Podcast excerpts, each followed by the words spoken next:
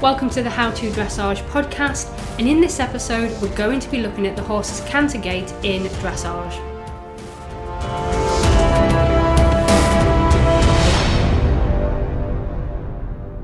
The canter is probably the trickiest gait for a young horse to master in the confines of a dressage arena, as the engagement and balance are still being established. So, how do you recognise a good quality canter? What are the most common faults? And how do you correct them?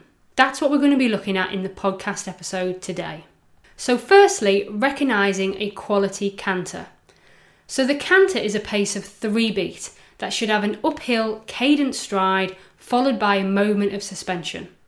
If the moment of suspension appears only very briefly, or worse if it's missing, the beat then becomes a four time, which is a serious fault and will be heavily penalised in the competitive environment. It should be in the rider's best interest to train the horse to enhance the quality of the pace and the way of going. So take a moment to look at your score sheets after a competition and you will see the phrase quality of canter in the directives column. Now, the term quality refers to the regularity and the lightness of the strides, the uphill tendency, and the natural ability of the horse to carry himself whilst maintaining active, well placed hind legs. This should result in a horse that is able to maintain rhythm and balance appropriate to their level of development. So, the canter footfalls. So, when the horse is in the right canter lead, the footfall sequence should be as follows. So, the left hind should initiate the stride sequence by touching the ground first. This is followed by the diagonal pair of the right hind leg and the left foreleg, and that is followed by the leading right foreleg. So now let's look at some common faults that are found in the canter. So firstly, strides that are propping onto the forehand. Now, this is usually due to the horse becoming out of balance and heaving himself off the shoulders rather than flexing the joints in the hindquarters and placing the hind legs under the body. The rider can help correct this by making frequent, prompt transitions from working canter to medium canter while trying not to let the frame become too long.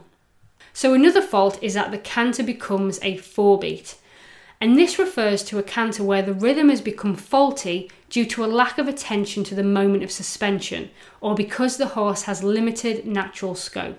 Now, in the case of the former, sometimes the rider has used too much rein and too little leg or forward seat aid when trying to introduce a more collected frame.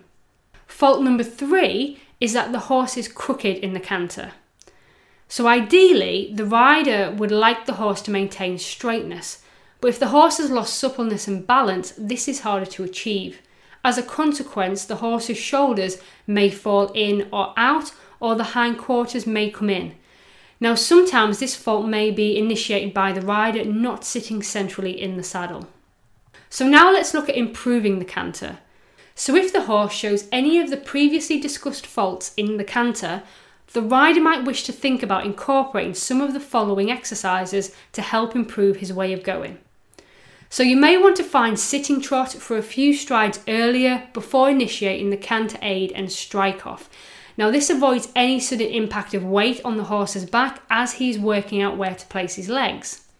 Now, if the horse props onto the shoulders or assumes a croup high position, try to ride it more forwards using frequent changes of tempo within the canter, for example, working canter to medium canter.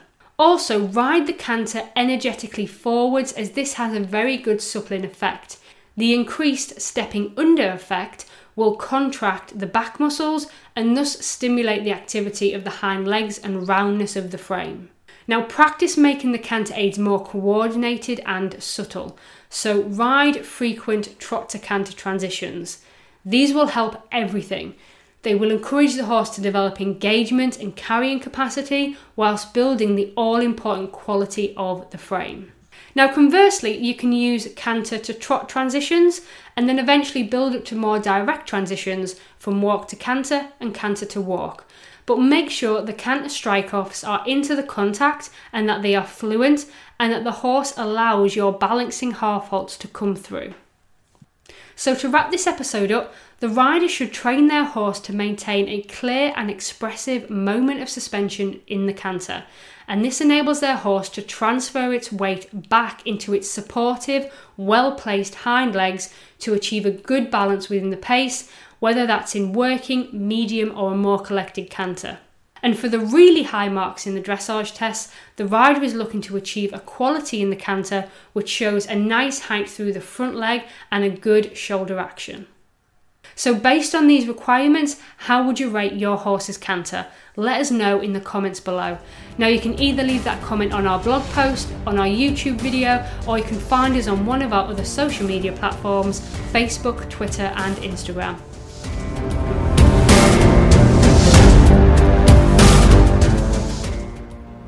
Truly appreciate you tuning in today to listen to our podcast and hope that you got a lot from it. For more, don't forget to check out our articles and other free stuff available on our website howtodressage.com and pop by Amazon for our range of equestrian books, planners, and diaries to help you stay on track with your competitions and training.